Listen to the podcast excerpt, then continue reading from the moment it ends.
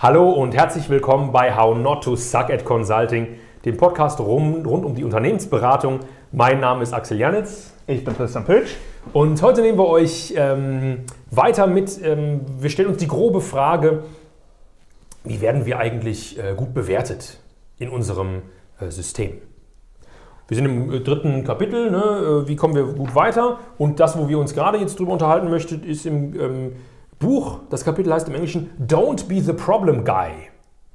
Ja, also. Ja, das ist, glaube ich, ein total wichtiger Punkt, weil es eure Wahrnehmung total negativ beeinträchtigt, wenn ihr so einen gewissen Ruf mal bekommt, der, wenn man nicht aufpasst, doch auch schon schnell passieren kann.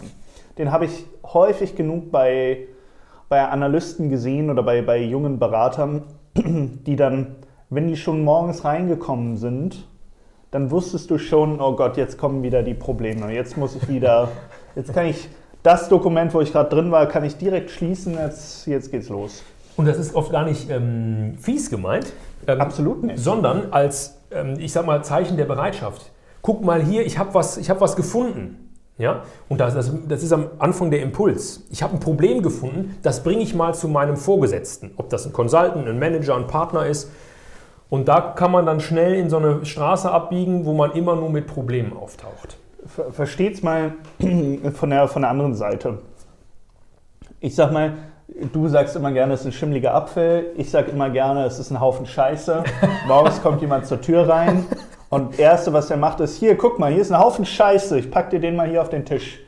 Tschüss. Und ich lasse den da, genau. Genau, ja. und ich lasse den da und du sitzt dann da und denkst dir so: Ja, Super. Danke.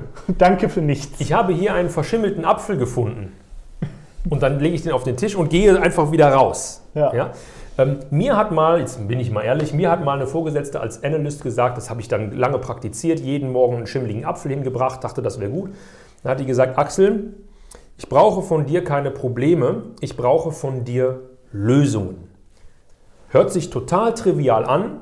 Diese Erkenntnis im Alltag einzubauen und sich immer zu fragen, liefere ich Probleme oder liefere ich Lösungen, ist total wichtig. Denn wenn ihr einmal den Ruf habt, das ist der Pro die Problemperson hier. Genau, wenn ich schon ausatme, weil ich sehe, dass du zur Tür reinkommst. Genau, dann ist das Ganze nicht so gut. Das heißt, ähm, wie können wir das lösen? Anstatt hinzukommen und zu sagen, hier ist ein schimmeliger Apfel, wäre es eine gute Idee, jetzt Handlungsoptionen aufzubereiten. Der Job von einem Manager, von einem Vorgesetzten ist es, Entscheidungen zu treffen. Das heißt, bereite diese Entscheidungsfindung möglichst gut vor und er oder sie wird sich wohlfühlen. Wir haben in den vergangenen Kapiteln darüber gesprochen, dass die Frage ist, wie viel Arbeit nimmst du wem ab? Das heißt, ich könnte hingehen und sagen, hier, ich habe einen schimmligen Apfel gefunden. Zwei Optionen. Entweder ich schmeiße den sofort weg oder, lieber Manager, du brauchst noch Bedenkzeit, dann lasse ich dir den hier, ich komme um 12 Uhr wieder mittags und dann sprechen wir nochmal drüber. Ich würde empfehlen, ihn jetzt sofort wegzuschmeißen. Dann hat der Manager verstanden, okay, ich muss hier eine Entscheidung treffen. Das ist schon mal wichtig, das ist keine reine Information. Und ich habe folgenden zeitlichen Rahmen. Also bereitet das so ein bisschen vor. Richtig. Und das dürft ihr nach wie vor nicht vergessen. Eure Hauptarbeit ist, euren Manager in die Lage zu versetzen, Entscheidungen zu treffen. Der, der Job eures Managers oder eurer Managerin ist nicht die inhaltliche Arbeit und Vorbereitung einer Entscheidung zu machen. Die können das wahrscheinlich, weil sie sind ja über dieses Level auch mal hinausgekommen.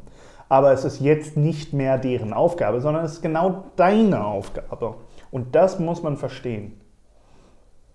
Und, und ich glaube, da machen wir direkt weiter.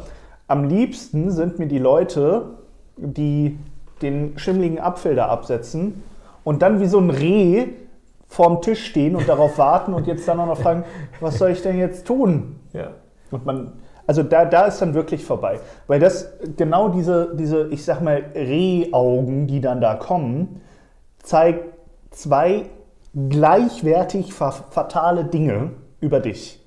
A, du kannst keine Lösung finden, weil du perplex bist oder zu dumm oder dich nicht damit auseinandergesetzt hast oder was ja, auch immer. Komm, wir beschimpfen mal die Leute jetzt hier, ja? Aber das ist doch so, ne? Ja, klar. Oder, und das ist, das ist sogar die noch meiner Meinung nach viel tragischere Perspektive. Du willst mir gar keine Lösung bringen. Mhm. Du bist der Problem Guy, du bist es gerne. Genau, du bist gerne das Problem. Ja. Und da muss man echt sagen, das willst du auf keinen Fall. Du möchtest nicht derjenige sein, der dann da wie angewurzelt steht und sagt, äh, und jetzt? Genau. Dafür werden wir auch als Berater nicht bezahlt. Oft werden wir in Unternehmen geholt, um Richtung zu geben. Und wenn Ja. wir dann intern schon signalisieren, dass wir überhaupt keine Richtung, keine Lösungsoption haben, ähm, ist das problematisch. Ja, der ein Vorgesetzter äh, sieht dann da auch so eine rote Red Flag, Achtung, da muss ich mal hingucken. Mein Schwiegervater hat letztens was Tolles zu mir gesagt.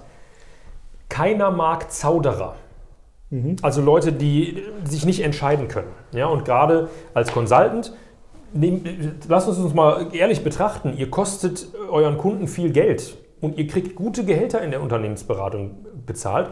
Die dürfen das auch wert sein. Ob die Entscheidungen immer richtig sind, die ihr trefft oder die ihr vorschlagt, ist eine andere Kiste, aber ihr dürft euch vorher Gedanken machen.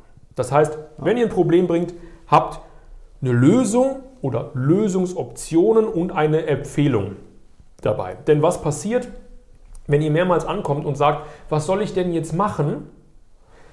Dann fängt euer Vorgesetzter, eure Vorgesetzte schon an, ähm, im Vorhinein für euch zu denken.